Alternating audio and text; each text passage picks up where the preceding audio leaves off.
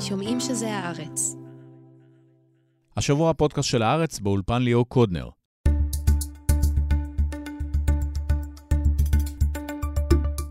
חודש בדיוק לאירועי 7 באוקטובר, נחזור בהרחבה למה שקרה באותו יום. בר פלג נשלח לסקר את האירועים בדרום, באותה שבת אכזרית, והוא יספר לנו איך נקלע לזירת ירי ועל ההלם שממשיך ללוות את כולנו מאז. עם פרופסור אורי בר יוסף נדבר על הכישלון המודיעיני, הצבאי והמדיני. לדבריו התייחסות רצינית של ראש הממשלה נתניהו לנושאי ביטחון, ושני טנקים היו פותרים את האירוע. עוד קודם לכן, על התמיכה האמריקאית בישראל, שהולכת ומתערערת. עם נתנאל שלומוביץ וטל שניידר נדבר על הסקרים לנשיאות, שמאלצים את הנשיא ביידן ללחוץ על ישראל לסיים את הפעולה בעזה.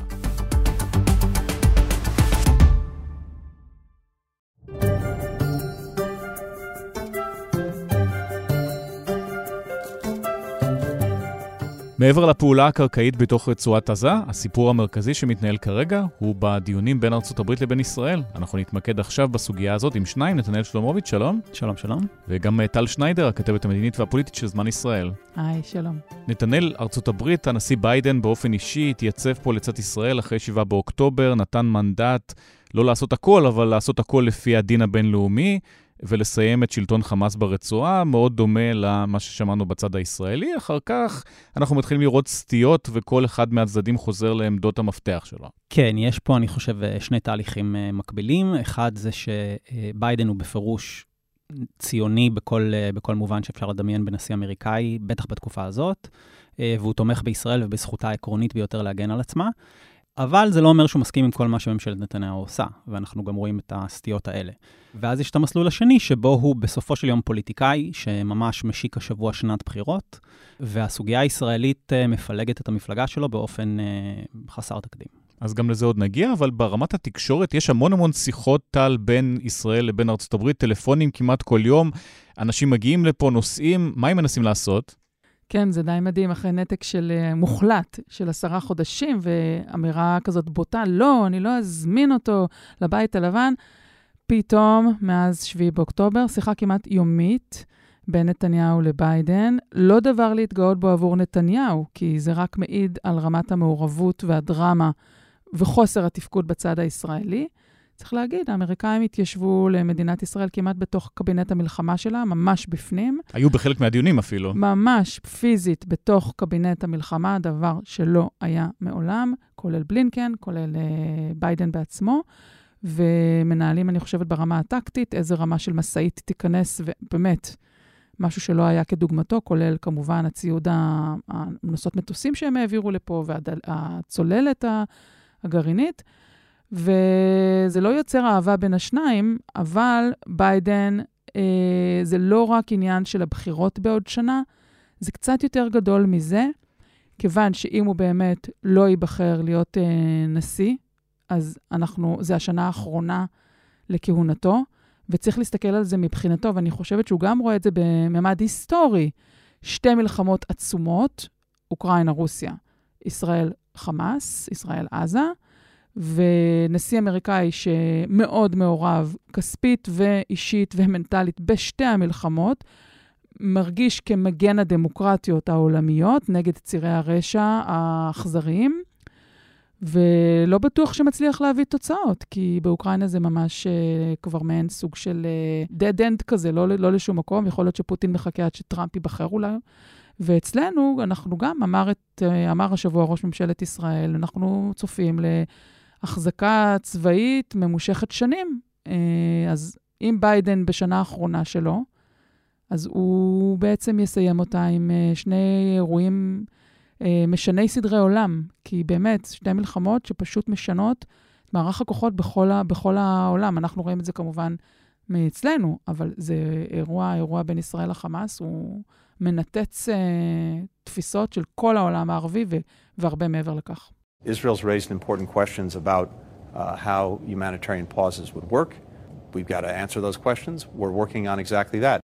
אם נתמקד במפלגה הדמוקרטית, אז נתמקד בארבעה שחקנים ספציפיים. יש לנו את ג'ו ביידן, שדיברנו עליו, הוא מתייצב לצד ישראל. אה, בשיחות פנימיות עם נתניהו אומר משהו אחר אולי. אנטוני בלינקן כבר מדבר בצורה מפורשת, שר החוץ, שצריך פה לעשות הפוגות, או משתמש בכל מיני מילים אחרות כדי שלא תהיה הפסקת אש. ויש עוד שניים אנשים מההיסטוריה הלא רחוקה, גם הילרי קלינטון.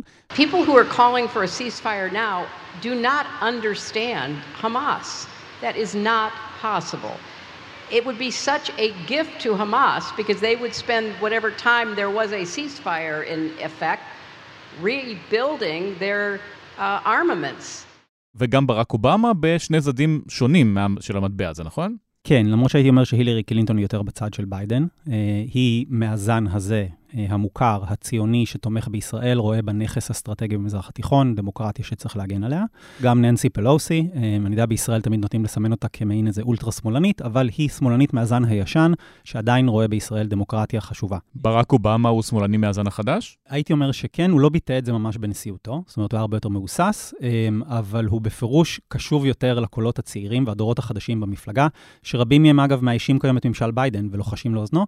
אה, והם לא מכירים עולם פחות או יותר בלי נתניהו. זאת אומרת, הם לא מסתכלים על נתניהו כמו שביידן והילרי אה, מסתכלים על, אה, על ראש הממשלה הנוכחי שלנו, כעוד ראש ממשלה שעשוי להתחלף מחר במנהיג אחר, כן? היה פה גם בנט, והיו בעבר, אתה יודע, ביידן עוד זוכר את רבין. את גולדה. ואת גולדה כמובן, הוא לא יכול לומר נאום בלי להזכיר אותה, אבל בסופו של יום, הדור הבא של הדמוקרטים, בין אם זה אנשים פעילים בוושינגטון, אתה יודע, ג'ייק סליבן, היועץ לביטחון לאומי, אה, כל הדור החדש, ובטח ובטח הבוחרים הצעירים ביותר, הם רואים בישראל כמדינת אפרטהייד. עד כדי כך פשוט. בהקשר הזה ברק אובמה אומר בצורה מפורשת באיזשהו אירוע שהוא משתתף בו בסוף השבוע, שצריך להבין ששני הצדדים אשמים. כן, אני חושב שצריך להסתכל על זה כפי שהוא בדרך כלל מסתכל על הדברים האלה, בצורה מאוד מדודה ומחושבת. אה, הוא מנסה, לדעתי, אה, לתת איזושהי מעטפת על לכל המפלגה הדמוקרטית, כדי לאחד אותה באיזושהי עמדה שהיא יכולה um, לקבל. מצד אחד, לקבל את הדור הוותיק יותר שתומך בישראל, מצד אחד לאמץ את הדור החדש פנימה, ולדבר במונחים של פתרון שתי המדינות, כן? משהו שהוא לא קידם במשך שמונה שנים כמו שצריך, um, אבל עכשיו הוא מדבר על זה. אני רק רוצה לחזק את מה שנתנאל אומר. Uh, במהלך כל השנים, הצמד הזה, אובמה תפקד כאלטר אגו של, אה, של ג'ו ביידן. זאת אומרת, זה היה הפוך כמובן.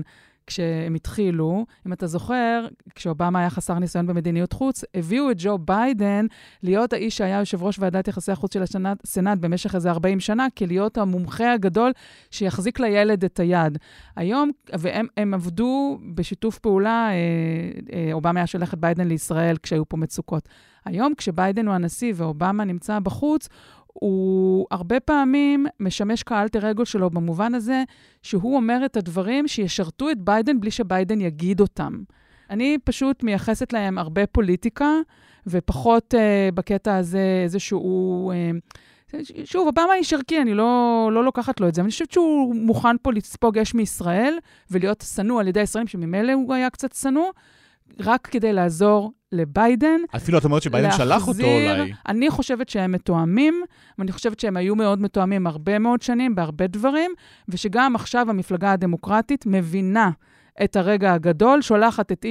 לא שולחת אותה במובן הישיר, אבל היא משחקת את התפקיד הניצי. ואובמה ממלא פה את התפקיד הזה. שים לב, אגב, שברני סנדרס, שאף פעם לא היה מישהו מבפנים, לא עשה את התפקיד שנתנו לו כביכול, והוא כן אמר שההפסקת אש היא, לא, היא, היא מזיקה. הוא קצת גמגם, פעם אחת משהו, פעם אחת אמר משהו אחד, פעם אחת אמר משהו אחר, זה תלוי. לו, קפץ לו היהודי, החצי ישראלי שהיה בציורותו, ונתן פתאום אמר, לא צריך הפסקת אש כי זה מזיק. אז אובמה נכנס פה לאיזשהו ואקום שנוצר בהנהגה, ועוזר לביידן בצורה עקיפה ולא, הייתי אומרת, לא ישירה, כאילו, כאילו שנחשוב שזה לא מתואם. אני, אני חושבת שהם מאוד מתואמים. אני רוצה מאוד להסכים עם טל פה, אה, ולהוסיף אה, גם את בלינקן למשוואה. זו אסטרטגיה שראינו בבית הלבן של אובמה פעם אחרי פעם. אה, למשל, המקרה המפורסם ביותר הוא דווקא לא קשור למדיניות חוץ, זה כשממשל אובמה באופן רשמי לא תמך בנישואים חד-מיניים, כי הוא לא חשב שהמדינה מוכנה, ידה ידה, אבל כבלון אה, ניסוי, אה, ביידן נשלח ואמר משהו על תמיכתו בניסויים חד-מיניים, ואז הם הבינו שהתגובה היא דווקא בסדר, ואז הבית הלבן התקדם אל העמדה הזאת. זו תנועה שביידן ו- ואובמה עושים מאז 2008. לא יפתיע אותי בשום צורה אם זה מה שקרה גם עכשיו, ואני חושב שגם בלינקן ממלא בדיוק את המשימה הזאת. זאת אומרת, הוא אומר את הדברים הקשים אה, שביידן לא בהכרח רוצה לומר, והוא רוצה להיות תומך ישראל. ובואו נזכור ש... זו לא ממשלה כמו ממשלה ישראלית, כן? זה לא... בלינקן הוא לא איזה דמות פוליטית ששואפת להיות נשיא ארה"ב יום אחד בהכרח. אמ, הוא ממונה על ידי נשיא ארה"ב והוא יכול להיות מפוטר על ידו, כן? הוא איש ציבור, הוא באמת טכנוקרט במובן הקלאסי ביותר של המילה, ולכן קשה לי להאמין שאובמה, בלינקן, אה, ואולי אפילו הילרי, לא מתואמים עם ביידן.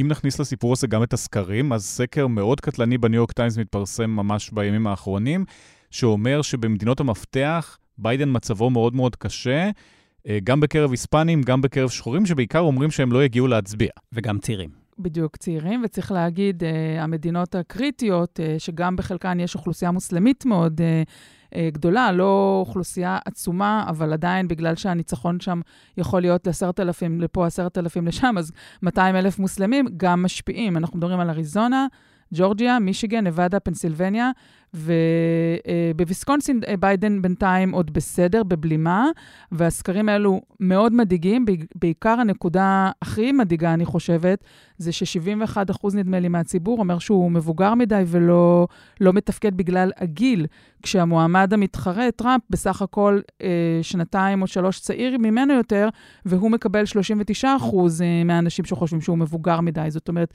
יש לך פער עצום, ממש אוקיינוס. בתפיסה של הגילו של המיועד להיות uh, נשיא, וזה גם, זה, זה דבר הכי חמור לקמפיין, כיוון שזה מש, נתון שלא ניתן לעבוד עליו. אי אפשר להצעיר את ביידן. אין, אין, אין, אין, אין איזה חזרה. איש בן 80, ואתה לא יכול להפוך להיות בן אה, 60 ועם יותר טמפרמנט, והציבור ראה, אני חושבת, באמריקה זה הרבה אימג'ים, מה שרואים במסכים. ציבור ראה בשנה, שנתיים האחרונות את ביידן נופל פיזית יותר מדי פעמים, מחליק על מדרגות, נופל מאופניים וכולי. מתבלבל ודבר... גם בדברים שלו. ומתבלבל, והדברים האלו יצרו לו נזק שמאוד מאוד קשה להתגבר עליו, עד כדי כך שאקסלרוד, אה, יועצו לשעבר של אה, אובמה, או ראש הסגל, נדמה לי, של אובמה, רומז באיזה ציוץ בטוויטר שהמפלגה צריכה להיערך אה, להחלפת דורות. ואני רק אגיד עוד דבר אחד קטן בהקשר הזה, בלילה האחרון הגיעו אימיילים מהבית הלבן, שקמלה האריס קיימה שיחות טלפון אתמול עם uh, נשיא בחריין, עם, עם, עם אחד מנציגי בחריין, נדמה לי הנשיא, ועם האיחוד האמירויות. זאת אומרת, מישהו פה מכניס אותה קצת יותר לפעילות uh, בינלאומית, איכשהו מנסים אולי לבנות לה את הפורטפוליו יותר טוב, וזה השאלה אם זה לא מאוחר מדי. Does anybody think he's going to make it to the starting gate? I mean, the guy can't find his way off of a stage. Look, here's a stage. I've never seen this stupid stage before. But if I walk left, there's a stair. And if I walk right, there's a stair. And this guy gets up. Where am I? Where the hell am I? Where am I? Nah, he's terrible. Terrible. אם נדבר על טראמפ שדיברנו עליו המון המון שיחות והמון פעמים, הוא כרגע רלוונטי בהקשר של ישראל, או שצריך לחכות לעוד שנה, אם הוא נכנס לבית הלבן, נתמודד עם הבעיה אז? תראה, קודם כל חשוב לסייג משהו אחד בסקר, זה שטראמפ לא עולה בפופולריות שלו. הבעיה היא של ביידן. נתונים, נתוני העומק של הסקר מרחיבים, שנגיד אה, קמלה האריס, שהיא לא דמות פופולרית, אם היא רצה נגד טראמפ, היא גם מנצחת. אז אם דמות כמוה שהיא לא פופולרית מנצחת, והמועמד האהוב עליי שניצח את טראמפ, זה generic democratic candidate. זאת אומרת, מועמד גנרי חסר שם ניצח את טראמפ. ואלה נתונים שהם אולי הפעמוני האזהרה הכי גדולים מבחינת ביידן והקמפיין שלו אל מול המפלגה הדמוקרטית, כי בעצם זה אומר, תעמידו באמת דחליל. דחליל, בדיוק, תעמידו דחליל מול טראמפ, והוא כנראה ינצח, כי טראמפ הוא מועמד חלש בסופו של יום. בהקשר הישראלי? ובהקשר הישראלי, טראמפ, כמו כל דבר שנגיד על טראמפ, הוא בלתי צפוי. אמ, אנחנו ראינו אותו אמ, יוצא נגד אה, אה, ביבי משבח את חיזבאללה בתחילת האירוע, ועל נתניהו הוא שב ומזכיר איך הוא לא תמך בו כשהוא קרא לביטול תוצאות הבחירות ב-2020. I'll never forget that Bibi Netanyahu let us down. That was a very terrible thing. I will say that. That didn't make me feel too good, but that's all right. הוא איש שנותר טינה, הוא, הוא בן אדם שעדיין תשמע עכשיו עצרת ב-2023 של אה, טראמפ, הוא עדיין ידבר על המיילים של הילרי. זאת אומרת, הוא לא, הוא לא עסוק בעתיד, הוא עסוק בעבר. אמ, מה שכן, יש נאומים שלו שאנחנו רואים בתקופה האחרונה, בזמן המלחמה, כשהוא בפירוש מקריא מטלפרומפטר, משמע משהו שנכתב עבורו, אז הוא מדבר פרו-ישראל, פרו-צה"ל, אנחנו כמובן תמיכה בלתי מסויגת. בואו נזכור שהוא צריך, כמו שביידן מודאג מזה שהצעירים והמוסלמים לא יבואו להצביע, טראמפ מודאג שהאוונגליסטים לא יבואו להצביע. עכשיו שהוא פתאום מדבר קצת אמ, בסיוג על הפלות. אמ, בניגוד ל-2020 ו-2016. אז מה טראמפ יעשה אם הוא יהיה נשיא? זו שאלה מצוינת. אמ, אני חושב שלעיתים קרובות טראמפ עצמו לא יודע בבוקר מה הוא יעשה בערב, אז קשה לחזות את זה. אם נחזור לטווח הקצר, אז הלחץ האמריקאי, אנחנו מבינים, על ישראל גובר, וחלון ההזדמנויות מתקצר, אז בצה"ל דיברו בהתחלה שאולי יש עוד חודשים למבצע, האמריקאים מדברים על שבועות. מה צפוי להיות פה? כל יום עוד שיחת טלפון ותסיימו, תסיימו, תצאו? קודם כל, אנחנו רואים uh, מזה עשרה ימים שביידן לוחץ לפוז, מה שקוראים, uh, ואני אומרת לך שנתניהו כינה את הדבר הזה השבוע פוז שמוז. סוג של מעין uh, זלזול כזה, אבל גם, uh, הוא גם אומר את זה, ל, ל, במקרה הזה להגנתו של נתניהו ייאמר, מה שהוא אומר בפנים, הוא גם אומר בחוץ, הוא מתנגד ל, לפוז. השאלה היא כמה הוא, הוא לחיץ, זאת אומרת, עד מתי הוא יתנגד. ביידן כבר חותר לזה אה, זמן מה, ובלינקן לוחץ על זה. כל ה- הלחצים מכיוון אמריקה הם מאוד מאוד גדולים, אבל ה-leverage שלהם, המינוף שלהם על ישראל, עובד עד גבול מסוים. הם כן מעורבים מאוד, אבל יש ביקורת בארצות הברית שהנשיא לא מצליח להשתמש במינוף שלו כמו שצריך, ולהשיג את התוצאה הרצויה, שאל תשאל אותי מהי, כי אנחנו רואים את זה, אנחנו פה ב, ב, בתוך, מתבוססים בדם שלנו, ואנחנו רואים את האינטרסים שלנו. האמריקאים מסתכלים על זה אחרת כמובן, אה, אבל אני, אני רוצה לשים את זה באיזושהי פרספקטיבה ולהגיד שבחירות בארצות הברית לא מנצחים או מפסידים על uh, ציר פילדלפי ועל uh, כמות המשאיות שנכנסת לנקודה מסוימת, מנצחים אותם על כלכלה. וכמו שנתנאל בדיוק ציין, שני המועמדים האמריקאים מאוד מאוד לא פופולריים. ביידן אה, נמצא באי-פופולריות מטעם עצמו, לא בגלל טראמפ, אלא הוא עם עצמו בעצם בבעיה, והסיבה המרכזית לבעיה הזאת זה בעיה כלכלית. האינפלציה שהייתה בארצות הברית, הצמיחה פשוט שנעצרה. פשוט כששואלים בסקרים את הציבור, אה, איך אתה. איך, האם אתה מרוצה, כולם לא מרוצים מהמצבם הכלכלי, וזה, הם משליכים את זה על הנשיא המכהן. ובסופו של דבר, יש לו שנה עכשיו אה, לתקן, וזהו אולי גם חלק מה... אה, היסטריה פה האזורית של מחירי הדלק וסעודיה וכל העניין הזה, כמובן גם סין, כדי שיהיה אפשר בעוד, אה, החל, צריך החל מאוגוסט להראות כבר אה, שיפורים כלכליים, ו, וכל עוד שזה לא קורה, אז ביידן מקריס את עצמו, וזה בכלל אפילו לא קשור לעד כמה אה, טראמפ אה, לא פופולרי, ונשיא שלדעתי עוין למדינת ישראל, כי הוא ירצה להיכנס וישר לעשות דיל עם פוטין כדי לגמור את הכל, גם אם זה קשור אלינו בעקיפין, וכמובן לאוקראינה, וימצא את הדרכים שלו להגיד, אני חיסלתי, אני גמרתי את האירוע. ברמת החבל האמריקאי, ברגע שהוא ייגמר, מה, נתחיל לראות את נוסעות המטוסים פשוט זזות מערבה, או שלא עד כדי כך? לא עד כדי כך. אבל אנחנו נראה לחצים אה, פוליטיים ותקשורתיים והדלפות, אנחנו נראה את הכלי התחמושת של ביידן, שקוראים לו תום פרידמן. אה, מפרסם. מה הוא יכתוב במאמר הבא? תראה, יש, זה מתחלק, פרידמן נותן את הלחצים הפוליטיים, ובוול סטריט ג'ורנל אתה יכול לקרוא את הלחצים, את ההדלפות הצבאיות. אז אתה רוצה לדעת אה, איזשהו פשלה של הצבא הישראלי או משהו כזה חלילה, אז אתה, אתה הולך לוול סטריט ג'ורנל, ועם אה, פרידמן אנחנו, זה, זה פחות או יותר הגזרות ש, שבהם זה נמצא הסיפור הזה. טל שניידר, נתנאל שלמוביץ, תודה רבה לשניכם. תודה, תודה רבה. עוד רגע אנחנו חוזרים לאירועי 7 באוקטובר, אבל עוד קודם לכן רצינו להזכיר לכם שבאתר הארץ אנחנו מעדכנים על המלחמה 24/7, ובכל ערב אנחנו שולחים את היומית, מייל שמרכז את כל מה שצריך לדעת על מה שקרה היום, הכותרות, הניתוחים והפרשנויות. לקבלת היומית, היכנסו לתיאור הפרק של השבוע באתר הארץ ובאפליקציות להאזנה, ולחצו על הלינק להרשמה.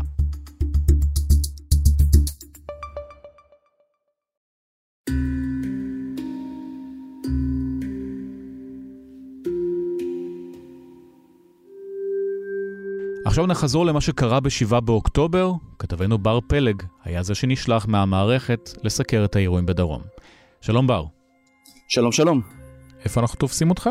אי שם בדרום הארץ. כרגע אני במילואים. תרחיב על זה. במוצאי uh, שבת השביעי באוקטובר, אני מיד אחרי שסיימתי uh, לסקר חלק מסוים מהיום הזה uh, לעיתון, אני הוקפצתי בצו 8, ובגדול מאז אני כאן, פחות או יותר, עם הפסקה של uh, כמה שעות בבית. אז שלחנו לך ציוד הקלטה שם uh, לשטח, אם uh, נשמע פיצוצים או משהו כזה, אז אל תיבהלו בבית, אבל אני רוצה לחזור איתך ל-7 באוקטובר. מתי אתה מקבל את ההודעה הראשונה על מה שקרה? אז בעצם הדבר הראשון שאני מקבל זה כמו מרבית אזרחי ישראל, זה צבע אדום. שמעת אזעקה. הכלב שלי שמע את האזעקה, והוא הקפיץ אותי ואותנו, ומיד באותו רגע אני מבין שיש פה אירוע גדול, ומתחיל כבר להתארגן עם היום שלי. הבית איפה? בתל אביב? הבית בתל אביב, כן. בית בתל אביב, והדבר הראשון שדאגתי לעשות זה לארגן קודם כל אה, סבתות, מה שנקרא, ל- לילדים, שיהיה לכולם, כי ברור היה לי שזה הולך להיות יום, יום או ימים ארוכים. ואז מה? מתי אתה מתחיל לנסוע לדרום? בערך באזור השעה שמונה, אני כבר מתחיל לנסוע לכיוון השפלה אה, במקור. זאת אומרת, זה מה שסגרתי עם ראש מערכת החדשות. אני נוסע לאזור יבנה, לאזור רחובות, אמרתי אני אתמקם שם ואחכה לראות אה, אה, מה נופל ומה קורה. אנחנו בשלב הזה עוד לא יודעים המון. אני בבדיקה בדיעבד ראיתי שבשמונה ועשרה יש שיח ראשון שלי עם אה, רכזת הכתבים שלנו, מיכל, שבה אני אומר לה, תשמעי, אני מבין שיש, שיש אנשים שמדברים על טבח בעוטף. עוד לא ברור לי מה קורה שם. כבר בשמונה בבוקר. בשמונה ועשרה, זה השיחות הראשונות שאני אומר העדויות באיזה קבוצת וואטסאפ מאוד uh, טובה שאני נמצא בה, של תושבי הדרום, תושבי העוטף, אנשים מדברים על טבח ומחבלים מחוץ לבתים. אבל עוד לא היה ברור לנו לא ההיקפים, לא הכמויות, וודאי לא כמות היישובים המדוברת. ולאיפה אתה נוסע בשלב הזה? רק דרומה, כשאתה עוד לא יודע מה נקודת הציון שבה אתה צריך להיות?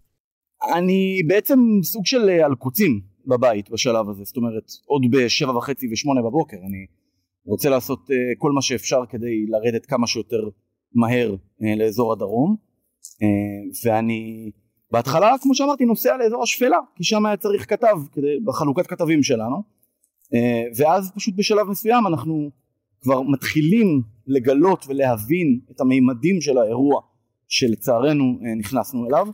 ואני מבין שאני צריך להגיע אה, לנתיבות או לשדרות. זה ההנחיה שקיבלתי ולשם בעצם ניסיתי להגיע כל הזמן.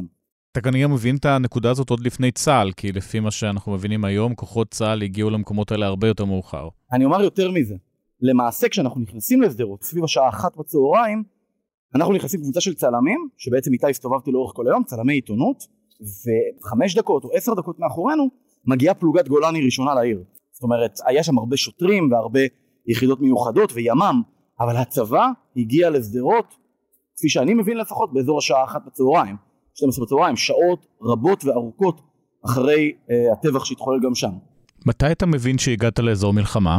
אני מבין שהגעתי לאזור מלחמה כשאני נכנס לאזור אשקלון כל הנסיעה בעצם בדרך אני אה, רואה את כל העמודי עשן של הנפילות ואני כבר למוד אה, סבבי קרב עם אה, רצועת עזה כעיתונאי ואני רואה שהנפילות הפעם הן חריגות מאוד ואני רואה בעיקר הרבה נפילות לא רק יירוטים ואז אני מגיע ליד אשקלון ואני רואה פגיעה באזור תחנת הכוח. זה דבר שאני לא זכרתי. אני רואה עשן שחור סמיך מאוד. אני מבין שיש פה אירוע מאוד משמעותי וכשאנחנו מנסים להתקרב כדי לנסות ולצלם את תחנת הכוח אנחנו נתקלים בכוח משטרתי מיוחד אה, שפשוט אה, אה, צועק עלינו כמו שמעולם לא צעקו עליי של תעופו מפה ואתם מטומטמים ומה אתם עושים פה?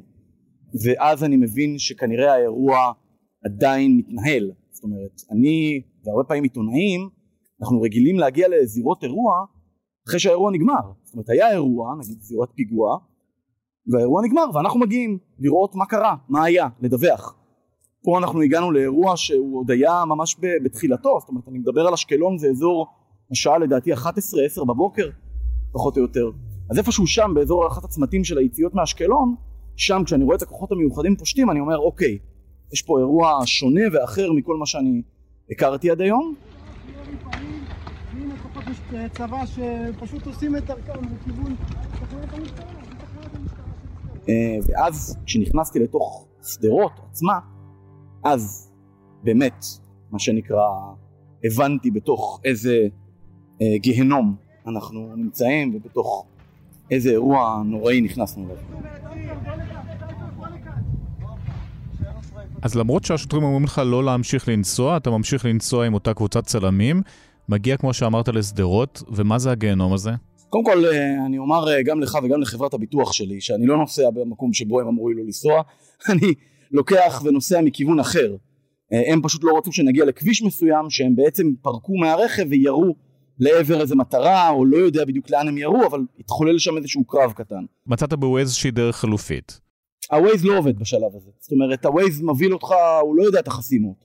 אז הוא מוביל אותך בדרכים הרגילות, אז אתה מגיע לתוך המחסומי משטרה. אה, אבל אנחנו נוסעים בשיירה עם אנשים שמכירים את הדרך, אה, ואנחנו בעצם מגיעים בסופו של דבר אה, לשדרות, בדרך לא דרך, במקומות שדרך הנסיעה שנסעתי בהם, אם, אם, אם היום הייתי הולך ו- ותופס את עצמי שלפני חודש הייתי מוריד לעצמי סטירה ולא לחשוב בכלל להתקרב עם האוטו לאזורים האלה, אבל נסענו כולנו והגענו. ואנחנו נכנסים לתוך העיר שדרות ובאמת ממש מהכניסה של העיר מהשנייה הראשונה של העיר כבר מבינים את, ה, את הסיפור ואת מה שקרה שם. אנחנו, הדבר הראשון שראינו היה אה, אופנוען אה, שהאופנוע שלו מרוסק על הרצפה אה, ולצערי הרב גם הוא ירוי אה, ואנחנו עוד לא בדיוק מבינים כאילו מה, מה קורה פה אנחנו מרימים את הראש מעל האופנוען ואנחנו רואים בערך שלושה או ארבעה רכבים מחוררים עם אה, גופות בפנים אה, אותו רכב הסעות שגם נכתב עליו במספר הזדמנויות אה, שהיו בו גמלאים בדרך לטיול בים המלח ואת כל הגופות שם ליד זה בעצם הפעמים הראשונות בחיים שלי שאני רואה את הגופה ככה. זאת אומרת ולא כמה ש... ולא במקום יותר סטרילי או בתמונה אלא ממש מול העיניים ואנחנו בעיקר רואים שאין כוחות הצלה אין אף אחד בשטח, רק אתם מסתובבים, ומסביב פשוט הגופות האלה והאוטובוסים והרכבים המחוררים. יש אדם אחד, שאני עד היום לא יודע לומר לך מי הוא, שהוא איש ביטחון, אני לא יודע לומר אם הוא שב"כ או משהו כזה, הוא עמד שם באזור והוא צעק עלינו גם כן ממש, אה, הוא צעק לזיו קורן, אה, אה, אחד הצלמים שהסתובב איתנו, צעק לו מי רוצה לאבד את תעודת הלעם שלו, כאילו בקטע של אל תצלמו את הדברים האלה. והוא עמד שם ובמקום טיפה יותר לעומק אז היו כמה כוחות משטרה וזה בעצם אחר כך הבנו זה אותה תחנת המשטרה בשדרות שהתחולל בקרב בעצם תוך כדי שאנחנו שמה ככל שהתקרבנו אליה אנחנו שמענו את הירי, את הירי ואת הפיצוצים ואת כל מה שהיה מסביב, אבל בפועל אין כוחות הצלה, אין צבא, אין משטרה. אני זוכר איזשהו ציוץ שלי מהדרך, שאני אומר זה פשוט, כאילו, זה באמת כאוס, זה לא מרגיש כמו כאוס, ככה נראה כאוס. אין כוחות הצלה, אין משטרה, אין צבא, אין עם מי לדבר, ואני, הטלפון שלי, ולא רק שלי, אלא של כנראה כל עיתונאי אה, באותו יום לא הפסיק לקבל הודעות מאנשים שמבקשים חילוץ שלמען האמת אני יכול לומר גם עד היום אני לא יודע מה עלה בגורלם של חלקם זאת אומרת אני לא הלכתי ועשיתי שנייה את הבדיקה ולראות האם האיש הזה הצליח להינצל בסופו של דבר. מתוך המעמד אנשים שולחים לך הודעות אה, תשלחו לפה כוחות תעזרו לי?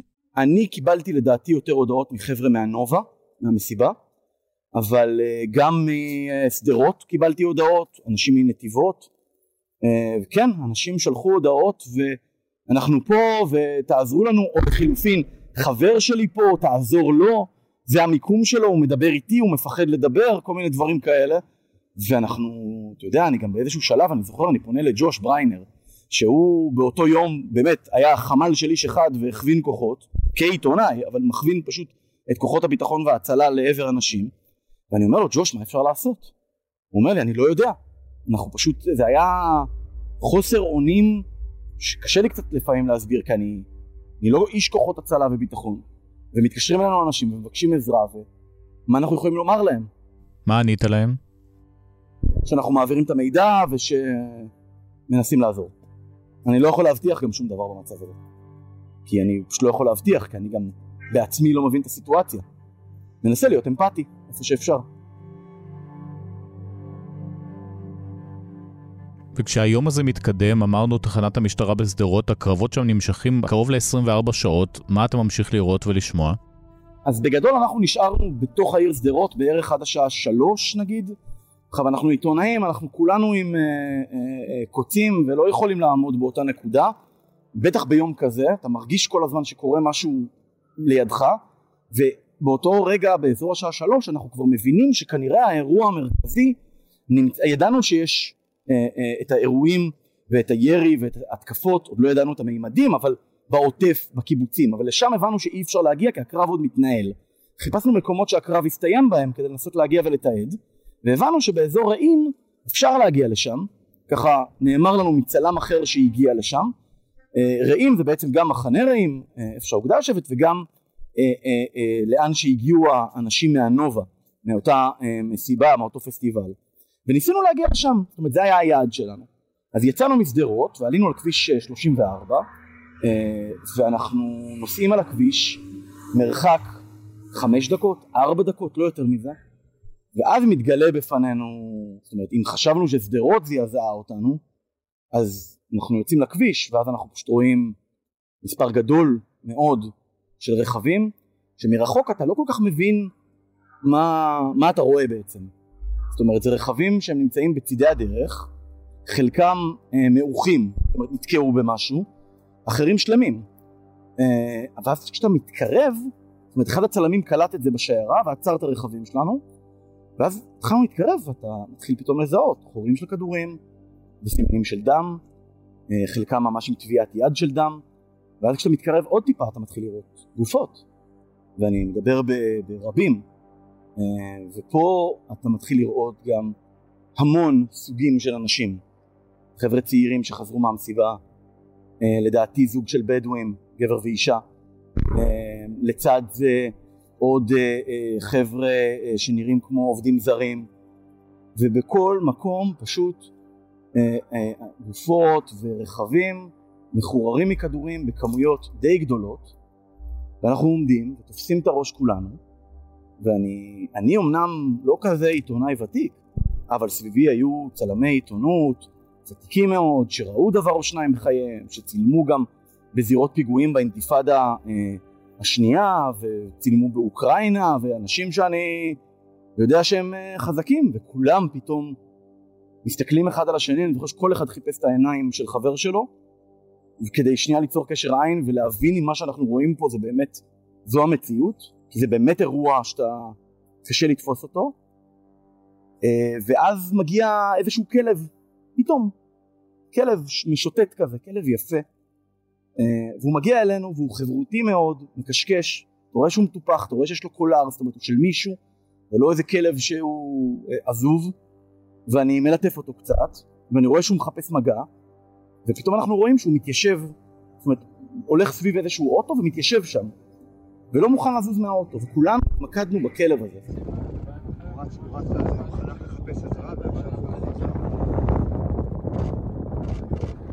אני צילמתי כמה וידאוים שלו, אחרים צילמו סטילזים שלו, אה, והוא יושב באוטו, ואנחנו אה, איתו שם, ואנחנו מנסים לראות איך אפשר לעזור לכלב. זאת אומרת, פתאום מצאנו עוד חיים במקום הזה.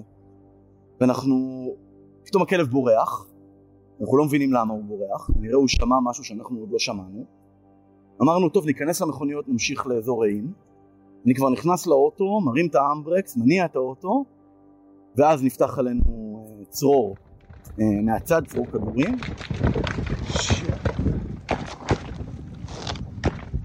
אה, לא בטוח אגב שבהתחלה הוא היה מכוון אלינו, זה לא מאוד ברור לי גם היום, אבל בכל מקרה נפתחת אש מהצד, משולי הכביש, ואנחנו משתטחים על הרצפה, קבוצה גדולה של צלמים, די ב... זאת אומרת, אם מקודם דיברתי על חוסר אונים, אז פה חוסר האונים הוא הרבה יותר גדול ומתובל בהרבה מאוד פחד.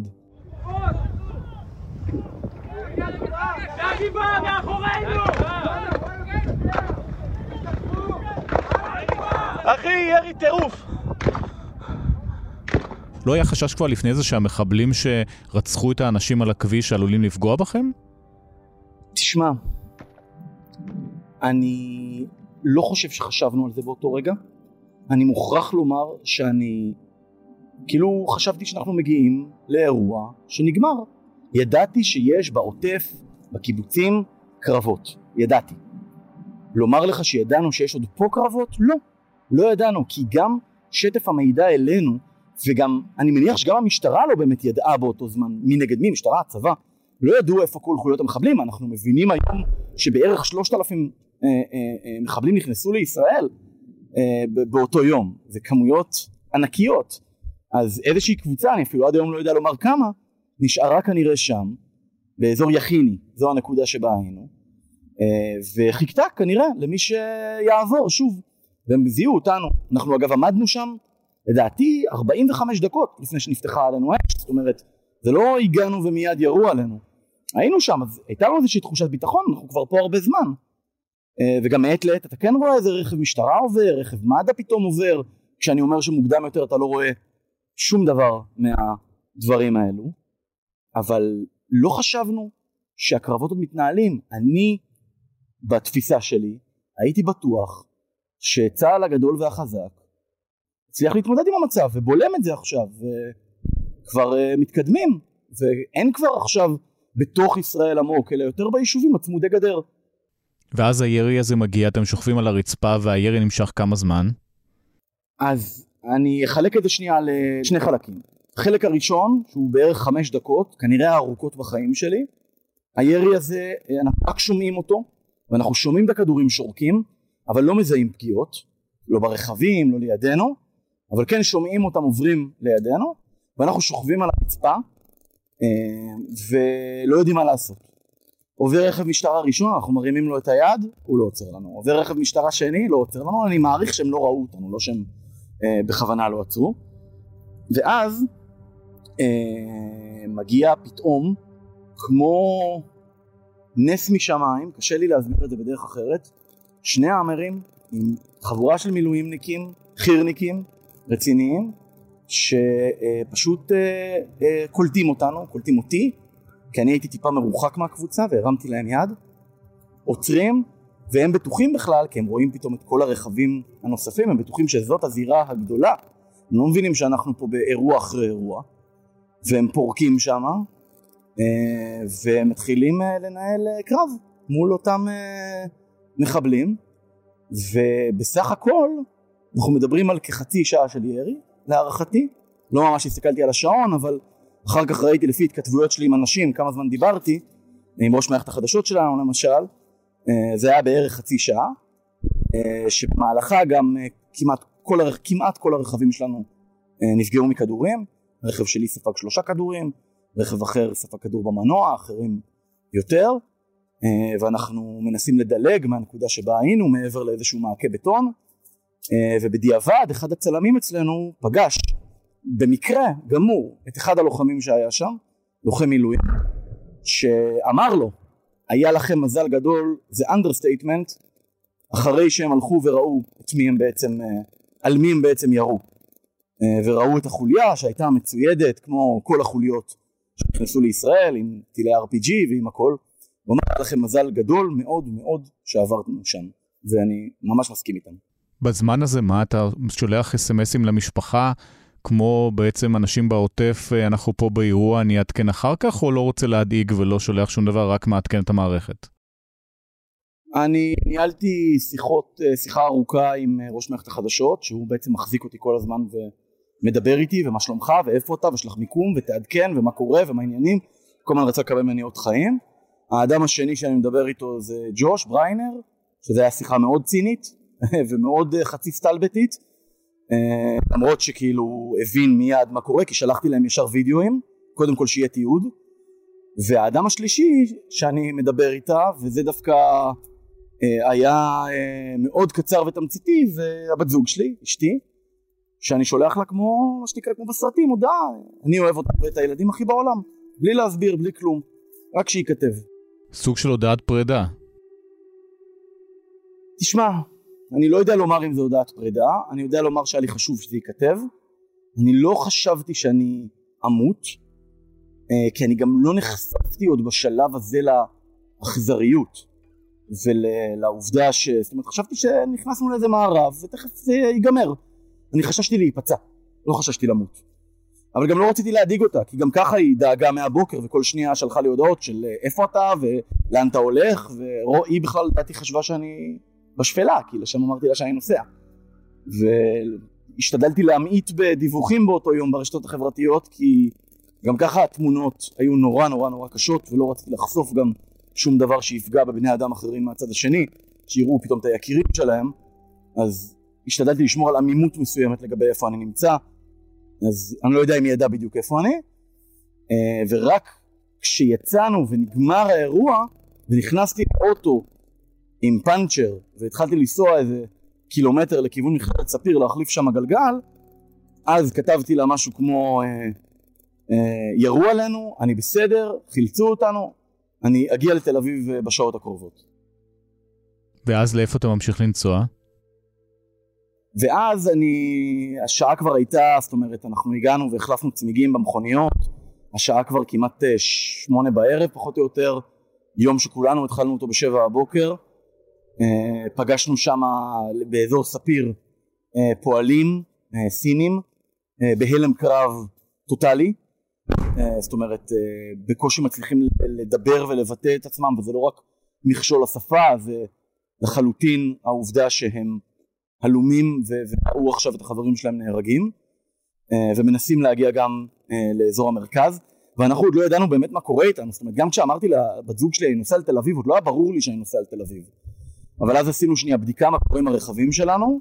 הבנו שאנחנו חלק, שאיבדנו שני רכבים בדרך רכב אחד קיבל כדור במנוע לא יכול להמשיך עוד רכב אחר גם לא יכול להמשיך. אמרנו צריך לנסוע לאזור המרכז ובעצם החלטנו שאנחנו מסיימים את יום העבודה להיום כולנו באזור השעה שמונה ומתקדמים לאזור המרכז.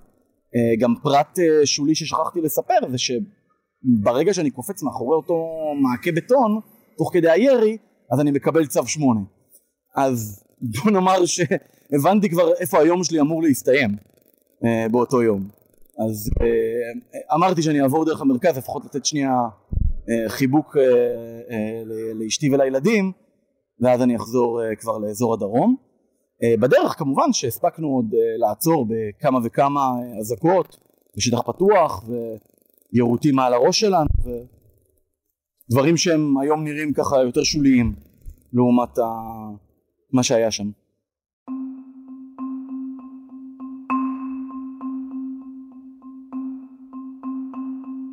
מתי אתה מצליח להבין את מה שעבר אליך? אתה חוזר לזה כל יום מאז, אה, או מנסה להדחיק? אני חושב שגם בגלל העובדה שבעצם מיד חזרתי להתעסק בדברים ולעבוד בדברים, אז לקח לזה כמה זמן. זאת אומרת, אני ממש זוכר שאם uh, זה קרה ביום שבת בשבוע, אני זוכר שביום רביעי בכיתי.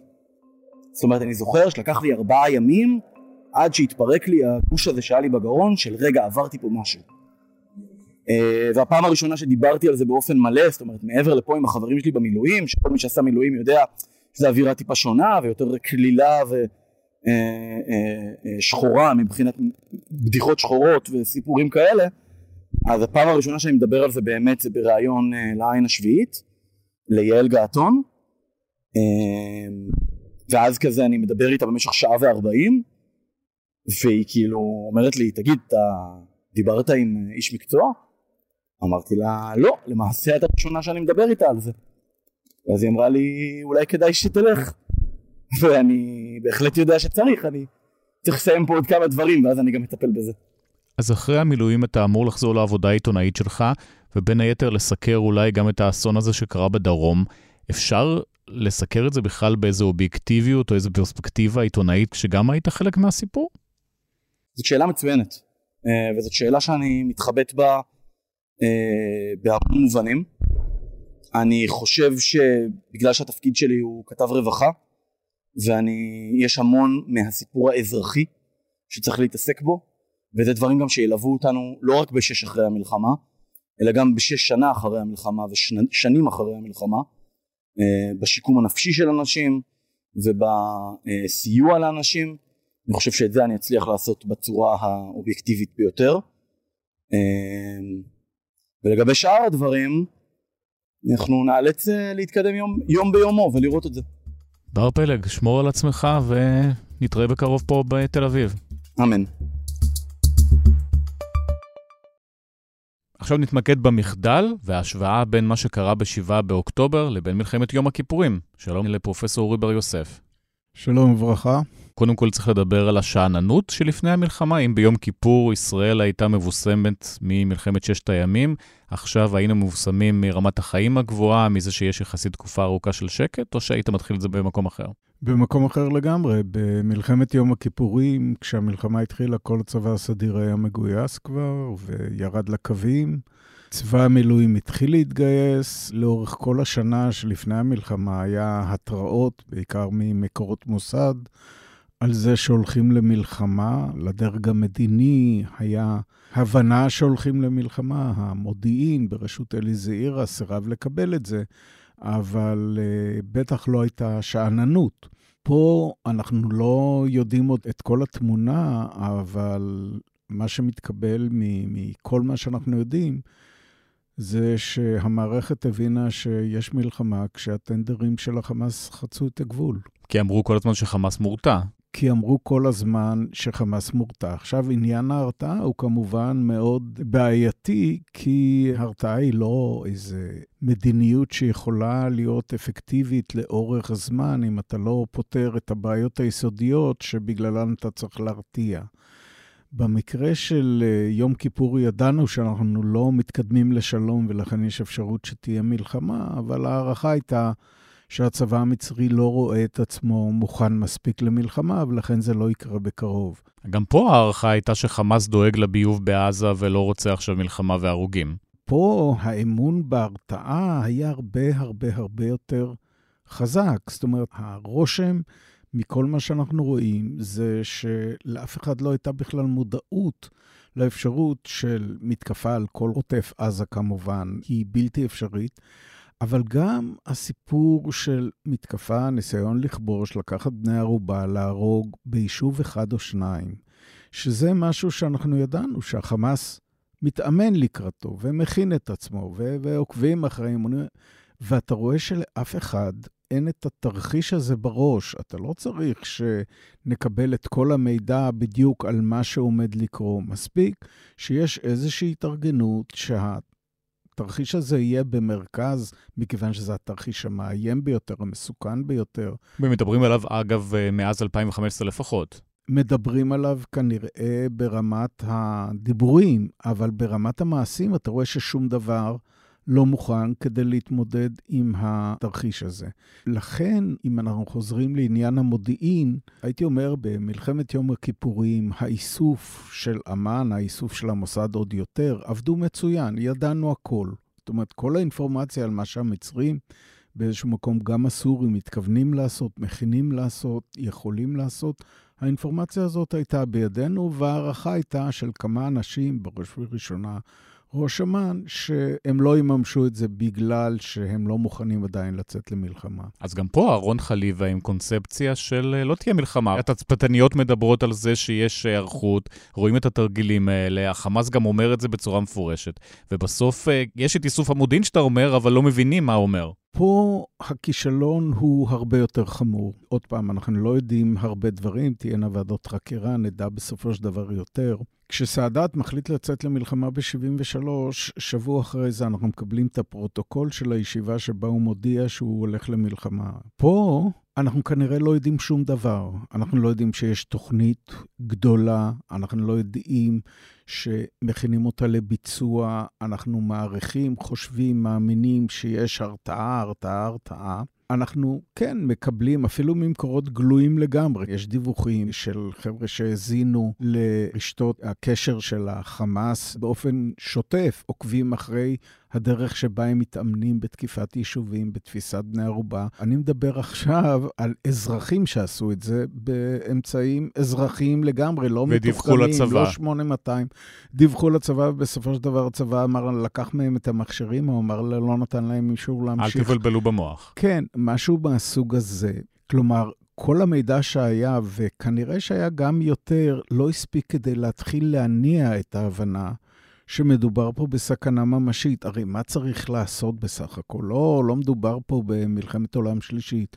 מדובר פה על טנדרים שחוצים את הגבול. אם היו שני טנקים במקום שבו הטנדרים חוצים את הגבול, כל ההתקפה הזאת הייתה נגמרת. אם היו פורסים שם את גולני, או מי שלא יהיה במקומות המתאימים, המתקפה הזאת, היו עודפים אותה מהרגע הראשון. ראינו איך כיתות הכוננות מצליחות לעשות את זה במקומות מסוימים ממש בשנייה. האחרונה. כלומר, לא מדובר פה על גיוס מילואים והתראה אסטרטגית ואני לא יודע מה. צריך היה, מעבר לכל דבר אחר, שהתרחיש של תקיפת יישובים, תקיפת כל העוטף אפילו, יהיה בראש של מקבלי ההחלטות. אז אם נחדד מה הכישלון פה, אז הכישלון המודיעיני הוא שלא ידעו בצורה מדויקת מה הולך לקרות, אבל בצורה יותר גדולה דיברו כל הזמן על זה שההפיכה המשטרית גורמת אה, לאויב להאמין שישראל חלשה ואפשר לתקוף אותה. אז אולי זה כן הערכת מודיעין מספקת. כישלון פה הוא all across the board, זאת אומרת, מהמסד עד הטפחות ולרוחב כל החזית. זה כישלון של השב"כ, זה כישלון של אמ"ן, אולי גם כישלון של המוסד. אבל בסופו של דבר זה כישלון של ראשי המערכת. אני לא, לא יודע מספיק מה קורה למשל במודיעין פיקוד דרום או במודיעין האוגדה, אני לא יודע עד כמה הם היו מוד... מודעים למה שקורה, ברור שהם קיבלו דיווחי התצפיתניות ולא עשו עם זה כנראה שום דבר. אבל אם מעירים את ראש אמ"ן בשלוש בבוקר בחופשה באילת, והוא כנראה אומר, תעזבו את זה, זה שום דבר, למרות שיש איזה שהם דיווחים שאנחנו לא יודעים, איזשהו מידע שאנחנו לא יודעים מה זה, ולמרות שכבר שבועות קודם התצפיות לפחות מדווחות על פעילות חריגה לאורך הגדר, וראש אמ"ן נשאר כל כך שאנן, זה כישלון מודיעיני שאני לא מכיר שום דבר דומה לו בחיים שלי. זה הכישלון הכי גדול. אני לומד מודיעין, אני עוסק במודיעין כבר 40 שנה, אני חוקר הפתעות אסטרטגיות 30 שנה, לא רק בישראל, בכל העולם. אני לא מכיר משהו שמתקרב ברמת הכישלון המוחלט למה שקרה כאן. 11 בספטמבר בארצות הברית זה לא דומה לזה? לא. תראה, הסיטואציה הבסיסית שיש לנו בעוטף עזה היא שבצד אחד יש יישובים, הרבה יישובים ישראלים. התפקיד של הצבא תמיד היה להגן על היישובים האלה. בצד השני, יש לנו כוח חמאס שמתאמן בתקיפת היישובים האלה, ואנחנו יודעים את זה. אין לא התראה אסטרטגית, או לא התראה שאומרת בגדול, תיתכן התקפה של החמאס על היישובים האזרחיים. אז לא כל העוטף, בסדר, על שני יישובים. זה אסון מספיק גדול. משה דיין, שר הביטחון 73, הוא לא ישן בלילה כי הוא חשש ממתקפה של הצבא הסורי לשני יישובים ברמת הגולן. פה יש לך יישובים עם מאות אנשים, אזרחים, בלתי מוגנים לחלוטין. והמצב שבו מצד אחד יש צבא, קרא לזה איך שאתה לא רוצה, גורם שמתאמן בתקיפת היישובים, בהרג האזרחים, בבני ערובה וכולי, ואנחנו יודעים את זה. ומצד שני, לוקחים ליישובים, למשל, את הנשק של כיתות הכוננות, ולא מאפשרים אפילו לכוח המקומי להיות uh, מוכן למתקפה כזאת, הוא כישלון מודיעיני ממדרגה ראשונה, הוא גם כישלון כמובן של הצבא ממדרגה ראשונה, כי גם בלי שתהיה איזושהי התראה מודיעינית, תפקידו של הצבא הוא לקיים קו במצב כזה, ודרך שגרה לספק כוחות להגנה. גם את זה צה"ל לא עשה, וזה סיפור קשה מאוד. הזכרת קודם את שני הטנקים, שאם היו עומדים בגבול אפשר היה למנוע את זה. מרגע שמתחילה המתקפה ואין שני טנקים, מה צה"ל היה צריך לעשות? אין לנו מספיק אינפורמציה על מה צה"ל היה צריך לעשות, אין לנו מספיק אינפורמציה על איך תפסו את צה"ל. אנחנו יודעים שזה לקח המון זמן. מכל מה שאני מבין, היו משהו כמו שני גדודים בעוטף. היו גם טנקים. אם הייתה ניתנת התראה, נגיד שבשלוש בלילה ראש אמ"ן היה אומר, אני חושב שזה איום ונורא וצריך... אז, אז כמובן, א', אפשר היה להביא יותר כוחות בצורה יותר מסודרת, אפשר היה להעמיד את המזכ"רים באוויר כבר, לא היה צריך לחכות, אני לא יודע למה. אבל ודאי שאפשר היה לקחת את הכוחות שהיו זמינים, לפרוס אותם, ולהיות מוכנים למתקפה שתהיה על יישוב אחד, שני יישובים או על כל העוטף, כן? הם היו מצליחים לעשות שם בלימה יוצאת מן הכלל, היית מוציא את כיתות הכוננות, פורס אותן, זאת אומרת, יש הרבה מאוד דברים שאתה יכול לעשות לפני שאתה מביא כוחות מהעורף. אם אני מבין נכון, כל התקשורת השתבשה לחלוטין ברגע שהתחילה המתקפה, או זמן קצר אחרי שהתחילה המתקפה, לקח המון זמן להבין מה קורה, וראינו איך התקשורת היא זאת שמחברת, אנשי התקשורת, הטלוויזיה, הרדיו, הם אלה שמחברים בין היישובים לבין יחידות צה"ל וכולי. כל המערכת שמה קרסה. עכשיו צריך להבין משהו לגבי הפתעות אסטרטגיות. הפתעות אסטרטגיות מתחילות על פי רוב באיזשהו כשל אחד קטן, וככל שהמהלך מתקדם, יותר ויותר כשלים נוספים. בגלל הכשל הקטן הזה, דברים אחרים גם כן לא עובד. שמה הכשל הקטן פה? אני לא יכול לשים את האצבע, צריך יהיה ללכת שנה, שנתיים, שלוש קודם, כדי להבין איך נולדה הקונספציה שהחמאס מורתע, איך אה, היא הפכה לא לקונספציה... סבירה, אלא למשהו דוגמטי שדובקים בו בלי שום פקפוק, למרות שבצד השני מתאמנים למלחמה. אין לנו עדיין שום דבר על הדינמיקה בתוך אמ"ן, בתוך השב"כ, בתוך המערכת הצבאית, שהובילה לסיפור הזה. במקרה של 73, אני יכול להגיד לך שהמינוי של יונה בנדמן, למשל, כראש ענף מצרים ב-1972, הוא יצר את הבועה שבתוכה התחילה הדבקות בקונספציה, ומהרגע שהוא מונה, מצרים לא יוצאת למלחמה, הפך להיות מין משהו שברור לחלוטין, ולכן לא צריך להתרגש מכל מה שהמצרים עושים. אני לא יודע אם יש לנו יונה בנדמן במקרה הזה, אני לא יודע איך העסק הזה עבד. הרושם שלי... שזה יותר עניין של חשיבה קבוצתית, של חשיבת יחד באמ"ן, בשב"כ, מאשר עניין של אה, אינדיבידואל כזה או אחר, אבל עוד פעם, אנחנו לא יודעים מה הדינמיקה. אבל בשש וחצי בבוקר, ב-7 באוקטובר, אנחנו כבר מבינים שהקונספציה הזאת קרסה. יש טילים על כל הארץ, מתחילים הדיווחים מבארי, אחר כך מאופקים, משדרות, מכל היישובים שנמצאים שם, שמגיעים אנשים, וצה"ל מצליח לחסל את הסיפור הזה, כנראה רק יום אחר כך, בשעות הצהריים.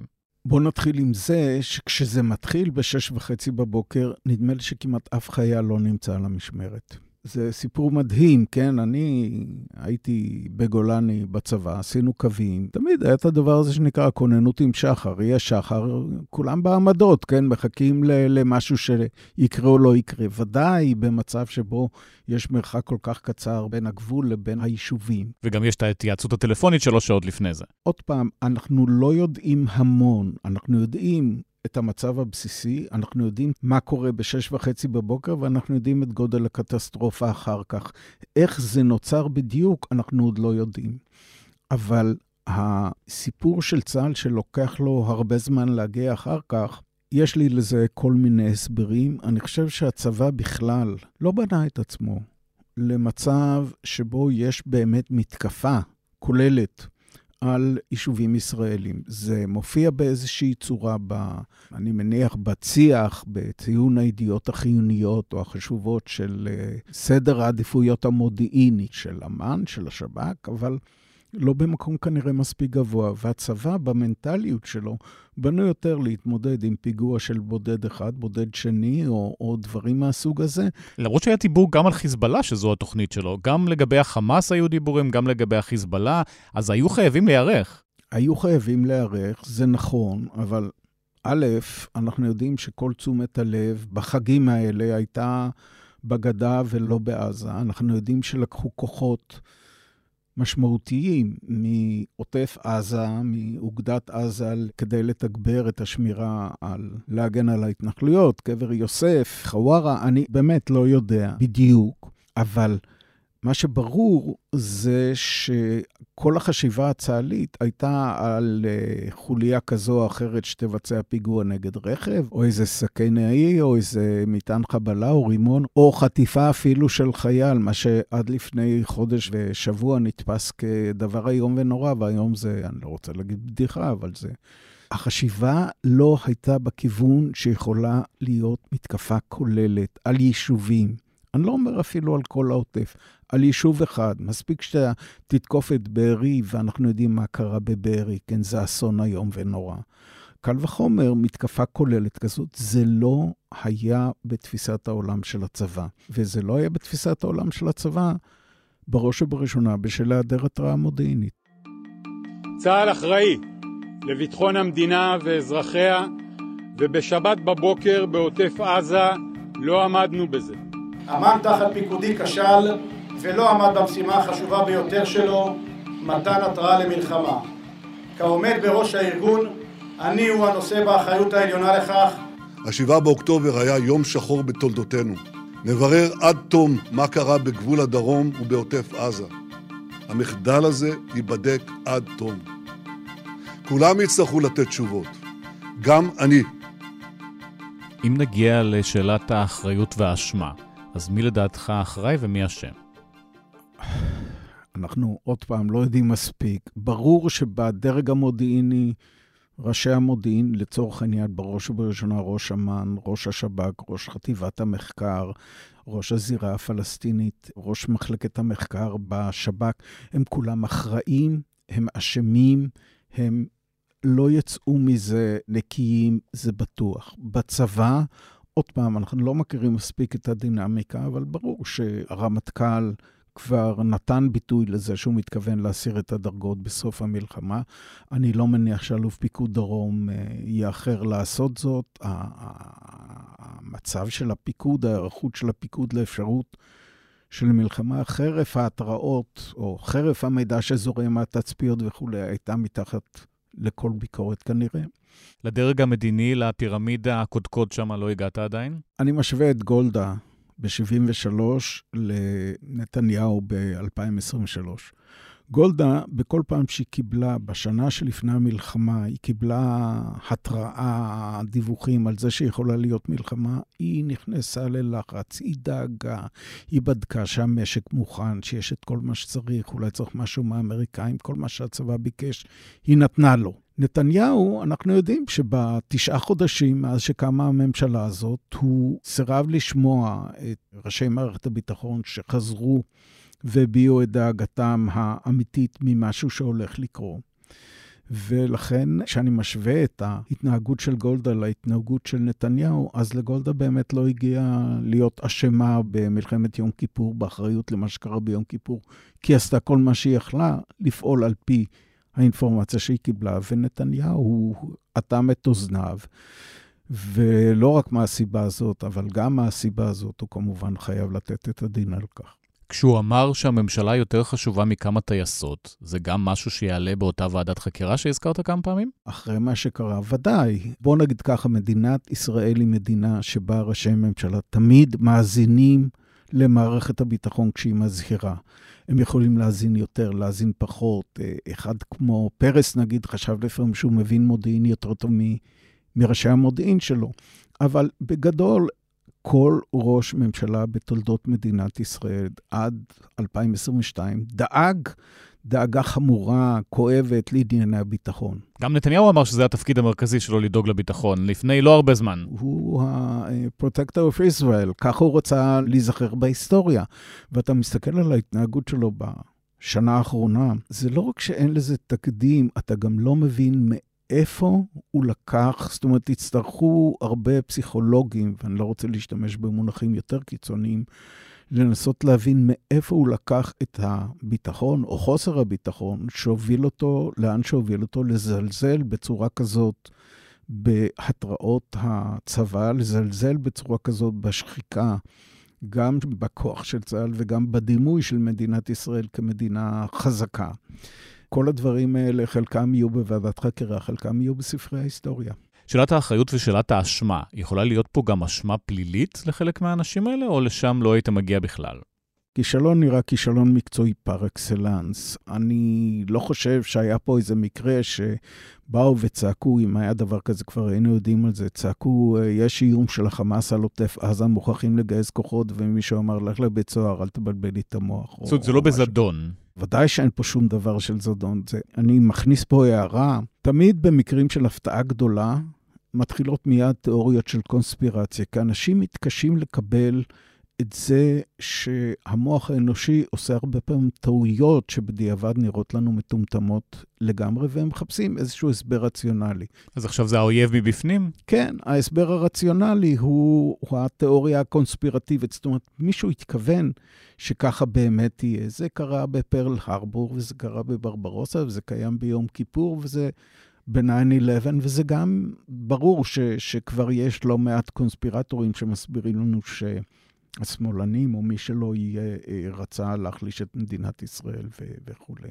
זה קשקוש, זה איוולת, וזה גם פוגע במורל של הציבור וגם באמון של הציבור במערכות, שבסך הכל הן משתדלות לתפקד בצורה הטובה ביותר, וזה חבל. בהנחה שתוקם ועדת חקירה ממלכתית בסוף לחקור את הסיפור הזה, גם את uh, מה שקרה ב-7 באוקטובר, אולי גם את המלחמה עצמה. צריך לדבר גם על המנדט של ועדת החקירה. ביום כיפור זה היה לא לגעת בדרג המדיני, רק לגעת בדרג הצבאי. השאלה מה יהיה פה עכשיו. מגיעים לוועדת החקירה, זה יכול להימשך גם שנים. זאת אומרת, אנחנו מכירים את ועדות החקירה מהשנים האחרונות, זה סיפורים שנמשכים שנתיים, שלוש, גם יכול להיות פה סיפור מורכב, אולי אפילו עשור יחקרו את זה. אני לא מומחה יותר מדי גדול לוועדות חקירה, ברור שצריך פה ועדת חקירה ממלכתית, יש אה, חוק איך מרכיבים את הוועדה הזאת. אני חושב שיש מקרים המקרה של מירון למשל, שהוא נגרר כבר הרבה זמן, הוא לא עומד בדיוק בלב העניין הציבורי. אני חושב שוועדת החקירה שתקום פה תצטרך לעבוד בצורה יעילה, לא לעכב שום דבר. אני מזכיר שוועדת אגרנט הוקמה, נדמה לי, בנובמבר, ונתנה את פסק הדין הראשון שלה המרכזי כבר בפברואר, זאת אומרת, לקח שלושה, ארבעה חודשים, אז עבדו כזה. מהר. עבדו מהר, עבדו חמישה ימים בשבוע, או שישה ימים בשבוע אפילו.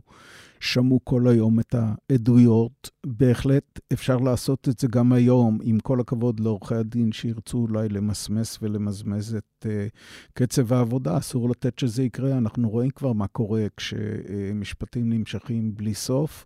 ומערכת המשפט בטח תפיק גם היא לקחים מהסיפור הזה. לכל אחד יש זכויות, גם לאלה שיעמדו בוועדת החקירה, אבל זכותו של הציבור לדעת עומדת מעל הכל. כהיסטוריון, איך אתה חושב שנזכור את הסיפור הזה? זה יהיה יותר חזק מיום כיפור, או יהיה משהו אחר לגמרי? לדעתי, בהיסטוריה של מדינת ישראל יש עד היום שלושה תאריכים קובעים. אחד זה 1948, הקמת מדינה. אחד זה 1967, ששינה את פניה של ישראל ואת הכיוון שאליו היא הלכה.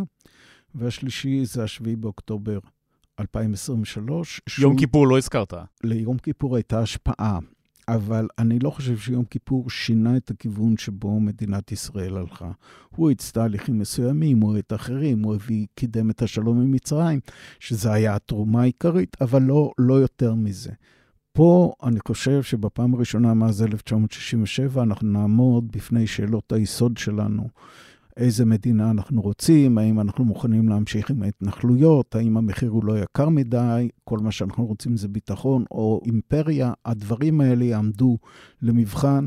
אתה מסתכל על מערכות הבחירות, ב, ב, נגיד מ-2015, אני זוכר שסיסמת הבחירות ב-2015 של מפלגת העבודה הייתה סייעת שלישית לגני הילדים. אני לא חושב שבבחירות הבאות סייעת שלישית לגני הילדים יהיה שאלה. אני חושב שאנחנו חוזרים לשאלות היסודיות ביותר שלנו, איזה מדינה אנחנו רוצים, איך אנחנו מבטיחים את קיומה של המדינה, איך אנחנו מבטיחים את ביטחונם של האזרחים, וזו תהיה התרומה של הטרגדיה שאירעה לנו ב-7 באוקטובר. אורי בר יוסף, תודה רבה. תודה לך.